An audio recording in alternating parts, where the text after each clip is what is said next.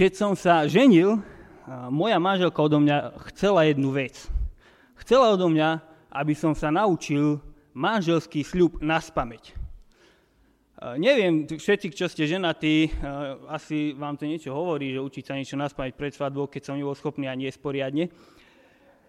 No ale podstúpil som to riziko a naučil som sa, riskoval som, že jednoducho sa strápnim na vlastnej svadbe, pretože dostanem nejaké okno v strese a budem koktať svoj manželský sľub. No ale keď ona chcela, tak som sa to naučil, pretože ju milujem. Ale prejavom mojej lásky nebolo to, že som sa naučil manželský sľub, ale to, k čomu som sa týmto manželským sľubom zaviazal. A to, že ju budem milovať, chrániť ju, ctiť si ju a tak ďalej a tak ďalej, až do svojej smrti. K tomuto som sa zaviazal. To je prejavom e, mojej lásky alebo mojej, toho, že ju milujem.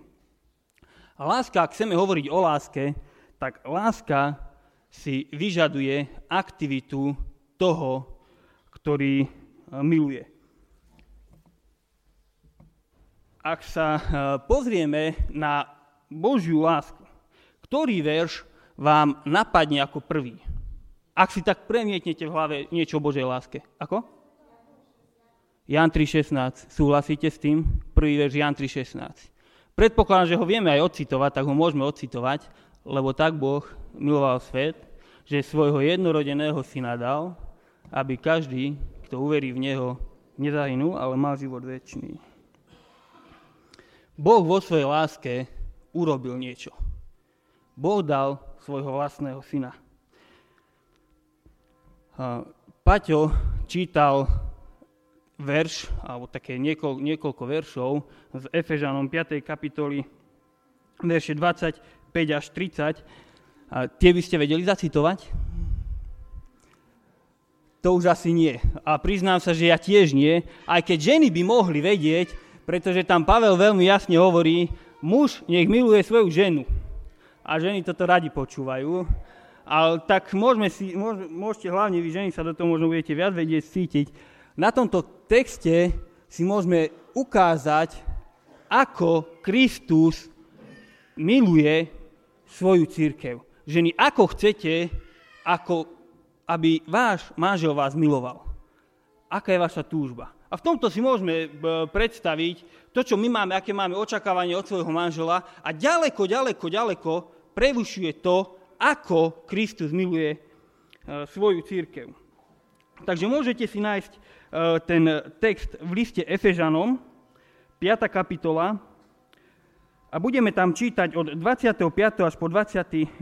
verš.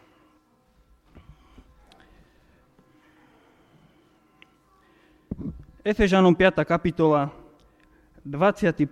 až 27. verš budem čítať v 25. E, tú e, druhú polovicu. Z úcty k Božiemu slovu povstaneme. Kristus miloval církev a vydal za ňu samého seba, aby ju posvetil očistným kúpeľom vody a slovom, aby si pripravil církev slávnu, na ktorej nie poškvrny, ani vrázky, ani nič podobné, aby bola svetá a bez poškvrny. Toľko z Božieho slova. Ako kresťania často vieme, e, že, alebo teda z pravidla vieme, že sme spasení preto, že Kristus, e, teda pretože Boh miloval tento svet. Miloval ho tak, že dal svojho syna. Miloval ho tak, že nám v Kristovi dal väčší život. Ale tým, že sme získali Kristovi väčší život, tým, že dal svojho syna za nás, stali sme sa súčasťou Božej rodiny. Stali sme sa súčasťou Kristovho tela, církvy. A tým sa náš pohľad má troška presunúť na Pána Ježiša Krista, pretože On je tým najdôležitejším spojitkom k Bohu, k Bohu Otcovi a k Bohu Duchu Svetému. A dnes teda môžeme premýšľať o tom, ako Ježiš miluje svoju církev, čo on urobil a robí stále pre svoju církev. A jeho láska sa prejavuje v jeho aktivite voči jeho církvi. Takže prvá vec, ktorú by som chcel spomenúť je, že Ježíš miloval tak svoju církev, že sa za ňu obetoval. Ježíš Kristus miloval církev. Toto musíme mať stále pred očami. Kristus miloval a miluje svoju církev. Pána Ježiša viedla na kríž túžba osláviť svojho otca, pretože to bolo prvoradé jeho poslanie, a potom láska k církvi. Keď Pavel písal tento list Efežanom, ktorý sme si e, čítali, tak chcel ukázať mužom, ako majú milovať svoje manželky. My muži, keď si hľadáme, a platí to troška aj o ženách, alebo platí to aj o ženách, my muži, keď si hľadáme manželky, tak zvyčajne si ich hľadáme podľa toho, ktorá je aká krásna a aká charakterná. V tom lepšom prípade je to naopak ktorá je aká charakterná a potom ide krása. To je ten lepší prípad. A potom, keď si takú manželku nájdeme, vyhliadneme, tak sme ochotní ju milovať. Ale skúste si predstaviť, že by ste mali milovať niekoho strašne škaredého, bezcharakterného a zlého. Dokázali by ste to? Dokázali by ste si zobrať takého človeka na celý život k sebe? Ak by sme boli úprimní, aspoň ja, ak by som bol úprimný k sebe samému, tak by som mal veľký otáznik nad tým. Ale Pán Ježiš Kristus si našiel presne takéhoto človeka, presne takúto manželku hľadal. Niekoho, kto bol strašne škaredý, zlý, bezcharakterný. Niekto plný špiny, hriechu a zohavený zlom. Kristus hľadal niekoho, kto si nezaslúžil ani štipku lásky. Kto si zaslúžil zavrhnutie, odmietnutie. Ježiš miloval hriešnika. Keď e, Pavel e, písal list Rimanom, tak v 5. kapitole v 8. verši spomína, alebo píše, ale Boh tak dokazuje svoju lásku naproti nám, že keď sme my boli ešte hriešníkmi, Ježiš zomrel za nás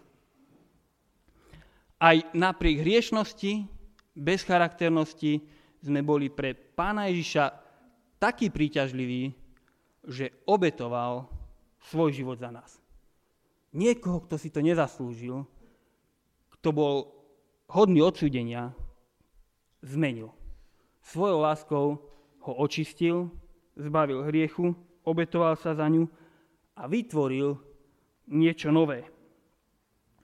Ježiš miluje svoju církev láskou, ktorá sa obetovala a ktorá sa obetováva.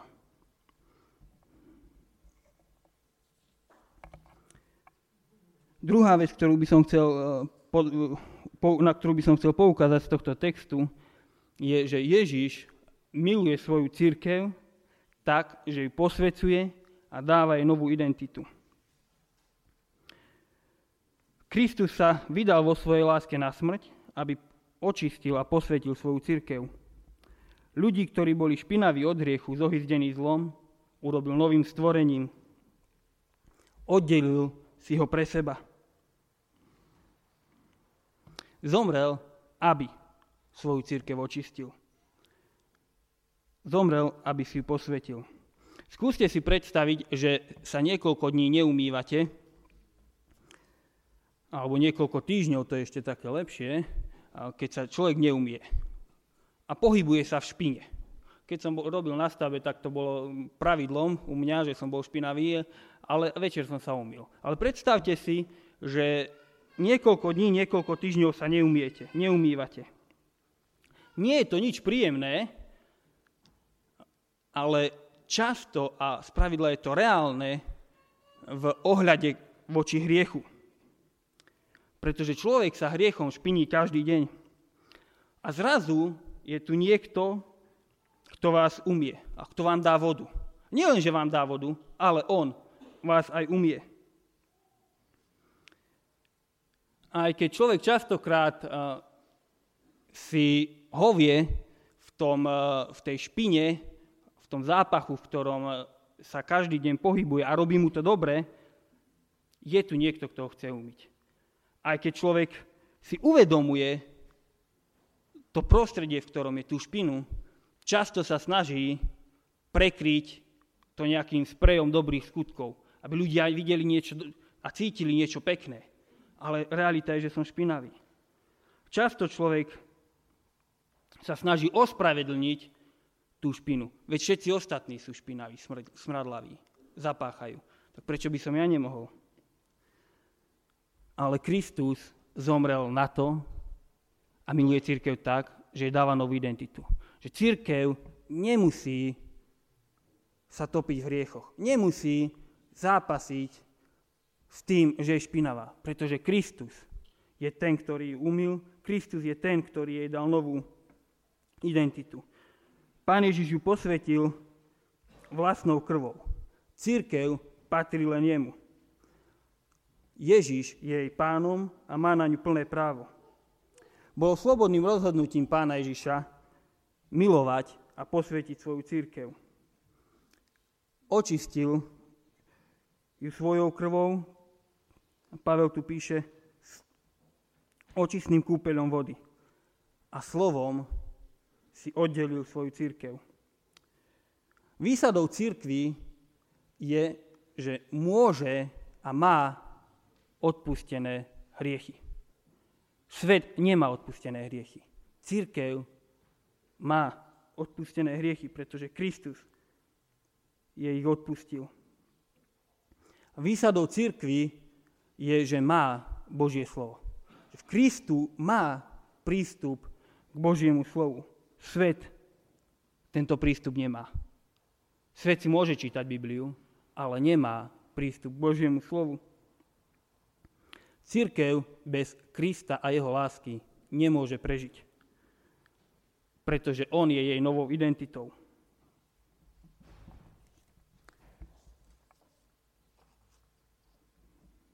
Po tretie, církev, e, Kristus, Pán Ježiš, si pripravuje svoju církev. Pán Ježiš miluje svoju církev tak, že si ju pripravuje. Viete, k čomu si Pán Ježiš pripravuje svoju církev?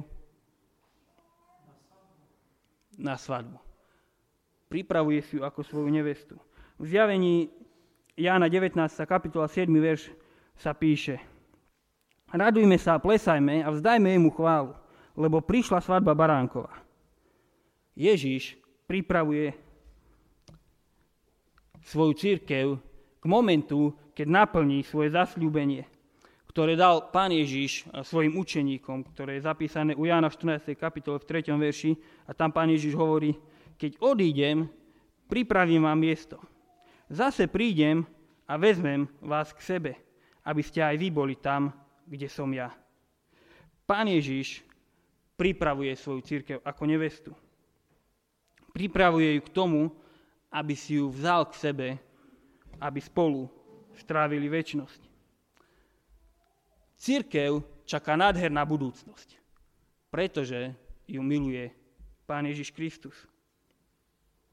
Aká bude táto církev v deň baránkovej svadby? A Pavel to veľmi krásne píše, pretože píše, aby si pripravil církev slávnu, na ktorej nie je poškvrny, ani vrázky, ani nič podobné, sveta a bez poškvrny.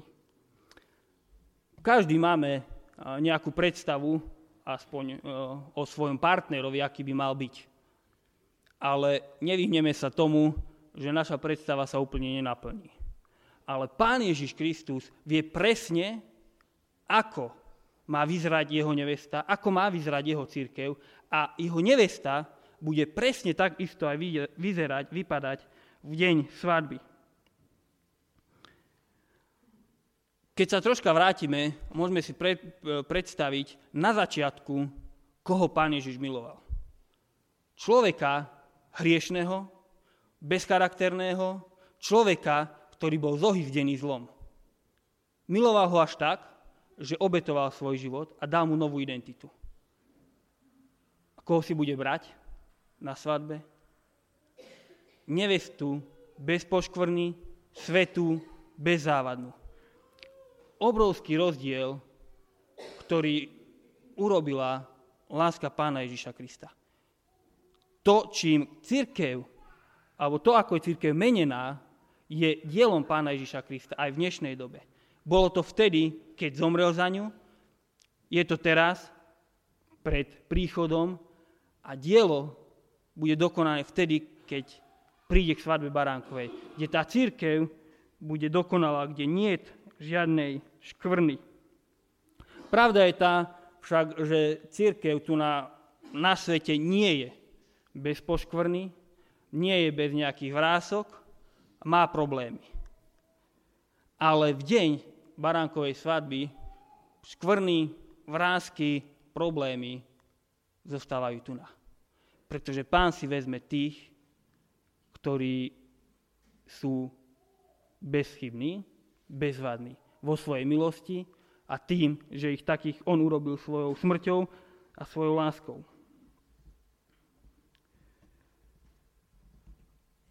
Ako odpovedá církev na lásku pána Ježiša Krista?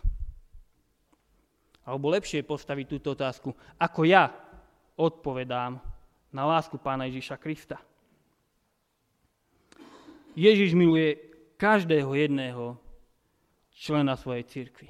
Pretože každý jeden z nás je súčasťou tejto církvy a spolu tvoríme nové stvorenie. Spolu tvoríme církev. Pre každého jedného z nás Pán Ježiš pripravuje miesto vo väčšnosti. A na jeho lásku môžeme odpovedať takými dvoma spôsobmi. Prvým je, že budeme milovať Pána Ježiša. Budeme ho ctiť svojim životom a budeme mu slúžiť. Ale tiež môžeme túto lásku, na túto lásku odpovedať aj tým, že budeme sa milovať navzájom. Že si budeme udržiavať ako bratia a sestry dobré vzťahy medzi sebou. Pretože myslím, že Ján to píše, ten, kto hovorí, že miluje Boha a nenávidí svojho brata, je na omile. Týmito dvoma spôsobmi môžeme odpovedať na Kristovú lásku. A tak nech Pán nám v tom aj pomáha. Nech nám pomáha v tom, aby sme naše, duchovné, naše osobné duchovné životy, našu vieru budovali v ňom, aby náš vzťah k nemu rástol, aby sme boli schopnejší mu slúžiť, oddanejší mu slúžiť, ale aby sme dokázali slúžiť jeden druhému. Aby sme ako církev sebe ukázali, že to láskou, ktorú sa milujeme, milujeme aj Pána Ježíša Krista. Amen.